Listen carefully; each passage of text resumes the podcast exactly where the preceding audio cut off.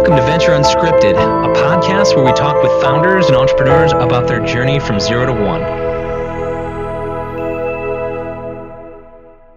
I'm here with Matteo Dariol uh, from Bosch. So today we're going to be talking about innovation, and we're going to be talking about some good stuff with systemization of innovation in a, in a more of a corporate structure, which this is a very interesting conversation.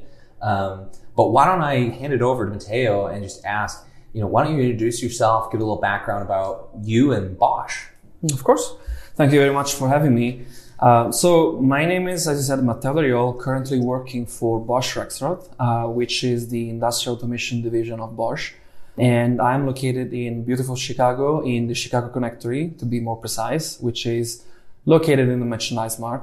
In my current position, I am trying to take a look at the future of industrial automation and see where new technologies might pose uh, a threat to our business, or if there's a new technology that is relevant and interesting and we haven't harnessed yet, we want to learn from it and potentially build uh, a business, a side business that is that is not affecting our core business, which is provider for automation components, right? Mm. Uh, and we want to see if, to be more specific, we want to see if new technologies like cloud systems, general software, because we're not skilled in software yet. Also blockchain, we're very active in that sense, could become uh, relevant to our industry. Mm. That's awesome. I mean, I, I, I, we were just talking before this and I didn't know how prevalent in the U S Bosch is a huge player, right? It is, it is, it is. Uh, in fact, we are a four hundred thousand uh, employees company. Our brand is not as recognized in the U S and North America in general as it is in Europe and in Germany, obviously, Bosch being a German company, right? But we are essentially operating in four main verticals. The most famous one, the largest one, is obviously automotive. We are the largest tier one supplier for automotive, mm. and we produce everything from, from steering uh, to firmware, to all the electronics components, to wiper blades, spark plugs, uh, whatever you can think of. The second big vertical that we operate in is the industrial automation, which mm-hmm. is the one that I'm representing at the moment. Another one that we are very active is power tools and um, consumer electronics, which is why probably we are most famous for, um, you know, washing machines and, you know, power tools like, like drills and things like this. And then the final one is energy and uh, smart cities and smart buildings, right? Mm-hmm. So uh, we're trying to Uh, cover all of these uh, applications. That's awesome. I mean, taking things that aren't traditionally smart and making them smart, that's a pretty cool... That, that's our job, yes. yes. That's our mission. uh, our, our C E O uh, a couple of years ago mentioned that um, uh, by twenty twenty, I think, we want to connect all the things that we have, all the products. So uh, I think we are, we are, you know, At a, at a good level, I would say. We want to connect everything. We want to, we're really pushing I O T limits mm. in every direction. Yeah. Mm, that's awesome. So what is innovation to you? Well, innovation to me is, I'm going to say something cheesy, thinking outside the box, right? We want to uh, tackle a new problem in a way that uh, has not been solved before. Mm. So, absolutely. Now, some of the things that make it even more challenging, I know, is, so I'm coming from, you know, prior, I've worked in Silicon Valley with these startups. And when you're working on a startup, you're just so agile because you're a small team, right? So you can just talk to customers, you can get feedback quickly. And then when you start to expand this to a corporate level, it, you can get bogged down in process, right? That's right. And so, I mean, when I was talking to you and you were just saying some fascinating things with how Bosch is really almost creating a great system of innovation within Bosch and well, outside. Well, don't get me wrong. We still have plenty of internal processes and checklists and, you know, and hidden checklists that you have to follow and mm-hmm. procedures. So I want to give the impression that we are so agile, but in, in reality, we are very regulated and strictly mm-hmm. regulated, especially for, for the automotive, automotive industry, right? You have to be right. compliant with a lot of um, uh, regulations and policies, right? So. Uh, but for other fields, uh, maybe newer fields, software-related kind of things, uh, which regulations are not in place yet, uh, yes, for sure, for sure we can be more agile in that sense. And maybe not only on the uh, internal process things, but we are trying to more uh, to be agile in the process of creation, mm. the, in the process of sparking innovation uh, and generate a new idea that can be successful, right? Mm-hmm. So, yeah. How, how are you doing that? I mean, that's I, I was when I was fascinated when we were talking because I, you know, I, not only did I do a, a startup, I also worked at K P M G, which is also another large company. And I was like, man, we we were trying to figure this out. And Bosch is really, I mean, you've developed some cool things you're doing. Uh, we did, we did actually. Just to give you an example, in um, Robert Bosch North America, we have a program called Innovation Framework. Mm-hmm. And as the name suggests, is a series of workshops, a series of, of events where everybody within the organization can come up with an idea at the beginning and come out with something close to a product, right? Or an mm-hmm. M V P. Maybe you can provide more definition as to what those four different workshops are. Right. So uh, the, the core of the Innovation Framework program is uh, this series of four workshops where uh, experts within the company uh, will guide you through um, through the different uh, techniques in understanding if an idea is worthy to be developed or not, right? And so we mentioned, for example, the Business Model Canvas, the Lean Startup Approach by Steve Blank, and, and, and others. The series of those four workshops, there is an angel round, we call it the angel funding round, where experts from different divisions within Bosch will sit down and listen to your pitch, right? So you're essentially asking for a small sum of money to develop an M V P. Uh, and this fits perfectly within the concept of Alex Osterwalder's, right? Um, sure. That, that, that says often, he's often referring to the fact that you don't need a large, expensive R and D team to do innovation, right?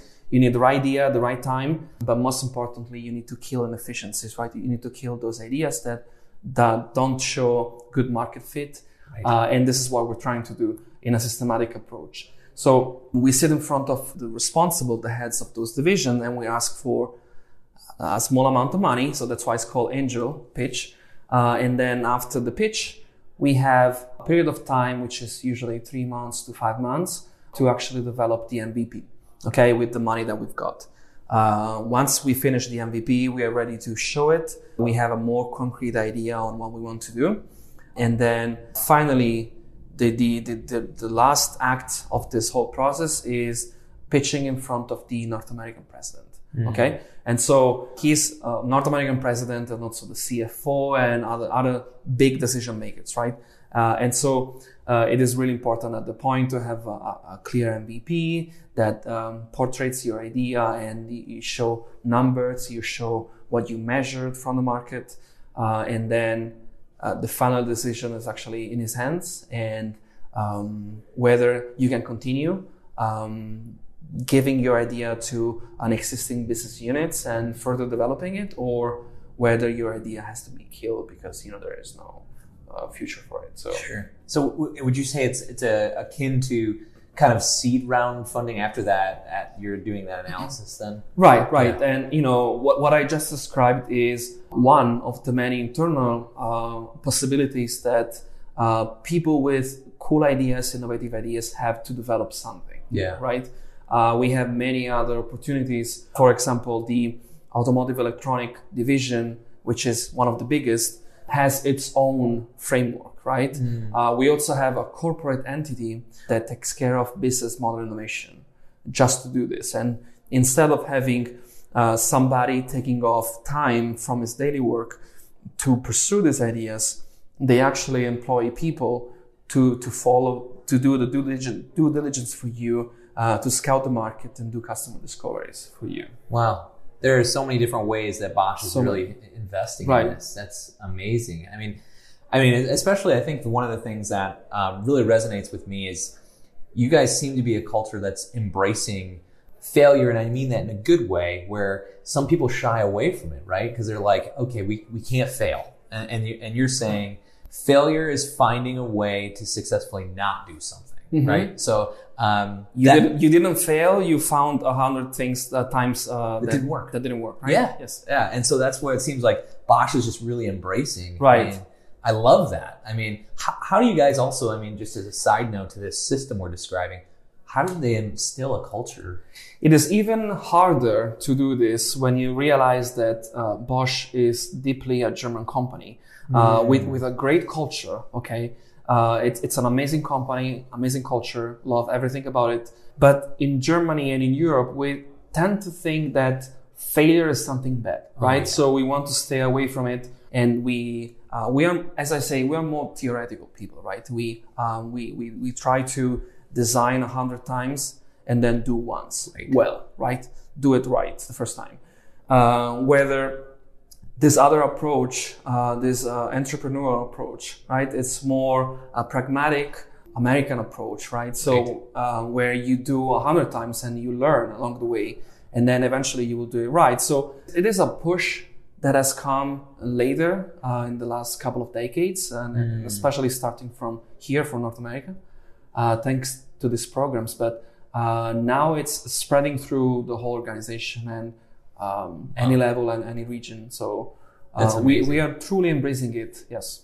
Now, how did you guys, I mean, maybe you do or you don't know the background of this, but how did, it seems like a very Silicon Valley-esque way to do things, right? So how did you guys end up with that? Because even across the U S, I mean, shoot, the East Coast, in the Midwest, we're still trying to figure out, you mm-hmm. know, this Silicon Valley way with Steve Blank and all these things you're mentioning.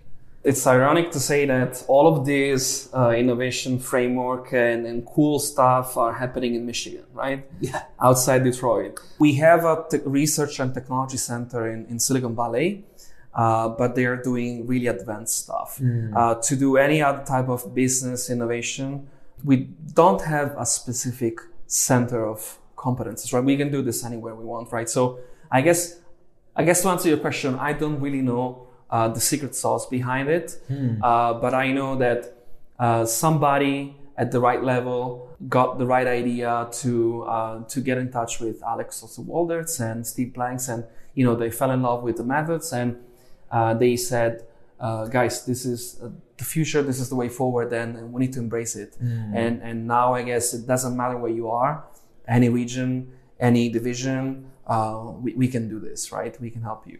Oh, that's awesome. Mm-hmm. Yeah. And so just to reiterate that the steps are basically going through the customer discovery process, right? Going out, get out of the building, trying to find out an idea, really to fast forwarding to the whole process and building an M V P, pitching it in front of really some angel, internal angel investors. Mm-hmm. And then once that, you know, once you get some funding, what happens now, well, qu- question comes to my mind is if I'm working for Bosch and my idea, let's say I get some angel money, do I continue to do what I've been hired to do as my day job with, with air quotes?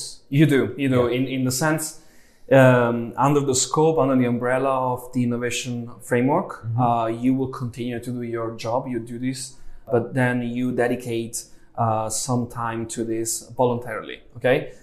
Now, uh, things change a little bit once you are in the final phases of building this M V P, uh, and especially if this M V P is accepted by the, the steering committee, the decision committee, right? At that point, your job title might change, your division might change according to where's gonna be the house of this tool or product or service that you have developed. So it's really difficult to say beforehand. Uh, it, it all depends on how good you are in um, building your idea um, mm. and how good you are in selling it to, to the company. And, you know, everything happens in inside the company, right? So I guess the positive thing is that you have somebody that can help you. You have a safety net, right? And the, the second part, the second part is that you are acting as an entrepreneur, but without the risk of being an isolated entrepreneur, right? So you always have the company behind you. Right. That makes sense. And and you were just saying, you know, if you're successful, you may change your job title. And, and one of the things that you were saying with M V P is, you know, I'm pitching it to the executives. What, I, what I'm trying to think of too is what metrics, and I'm sure they vary from product to product idea, but what metrics would they be looking at? Would, mm-hmm. would they be looking at, you know, is, is that revenue? I would imagine not. Is that is that usage of users? Or is that, what, what does that look like? So typically revenues are not measured because uh, those ideas, those M V Ps are not sold yet, right. right? So what we base our assumptions and what we try to measure is uh, customer stickiness, mm. um, other type of measurements that, you know, if you if you open one of those Osterwalder's book, you can find, right? So we want to measure customer acquisition costs, for example. Those mm. are easy things to do. Customer stickiness, how... how uh, willing your customer are to stay, to remain once they have subscribed to your product or service, right? We we try to do uh, fake web pages, for example, where, where we uh, then measure the, the number of visits, hmm. the clicks, uh, the interest. Uh, we do fake videos portraying products, hmm. uh, even if it's not fully functional, if it doesn't really exist. We're trying to gauge interest in that sense, right? That makes perfect sense. Yeah. yeah, yeah. Now, question about that then is, do you also, in these M V Ps, do you guys use Bosch's name? Yes, yes, of course. Yeah, yeah. Okay. And the reason I asked that question is because a lot of corporate entities, you'd be surprised, and maybe you know this, is like that I've worked for and with, they are, since they're so afraid of risk, they also want to de-risk themselves by saying, hey, our, our brand and our reputation is everything. I don't want to attach my name if this is a failure, you know, if we're, or if we can't okay. deliver on it. So that's really interesting. Bosch stands behind. That's awesome. Yeah, that's really yeah, yeah, cool. yeah, of course. Um, actually, in every customer interview that I've done, uh, I've always said that I work for Bosch, and you know, and I had no problems with that. So, oh, that's awesome. Yeah, yeah. Oh, good, good. Now, if you were to talk to you know the audience at large, what how how does someone go about implementing, you know, because if they have zero, zero innovation things, because you guys have not only the internal stuff, you also have the external stuff, right? I mean, you're partnering with startups as well, which is pretty impressive. We do, we do. So a couple of things that I can um, outline. First of all, I'm, I'm a great advocate for uh, creativity. I believe that everybody should have, should spend some time outside his comfort zone, uh, learning new things, talking to people that are not really Uh, in his uh, industry, so that you have, you know, may- maybe new ideas can can can arise from that uh, exchange, right? And another point that I can bring to the conversation is the current approach that we are doing with our Chicago Connectory. So the Chicago Connectory, for those who don't know, is a joint venture between eighteen seventy-one uh, and Bosch, right? Mm-hmm. And in eighteen seventy-one being the largest startup incubator in North America. And, and Bosch is a you know, large corporation. So what we are trying to do here in the Merchandise Mart is a dual approach, in the sense that uh, we want to engage with uh, partners and startups in an inside-out way and an outside-in way.